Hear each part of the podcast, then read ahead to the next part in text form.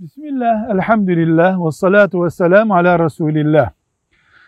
Müslüman bir sebeple ruku ve secdeyi yapamıyor, yani eğilemiyor ama ayakta durabiliyor. Ayakta duruyor, ruku ve secdeyi oturarak yapıyor. Pozisyonunda tercihi nasıl olacak? Farklı görüşleri var alimlerin ama Hanefi ilmi halini yazan alimler bir Müslüman ruku ve secdesini normal yapılır gibi yapamıyorsa ayakta durması da şart olmaz artık. O ruku ve secdeyi hangi şartta ima şartıyla yapacak mecburen? Kıyamı da o şekilde oturarak yapabilir demişlerdir. Velhamdülillahi Rabbil Alemin.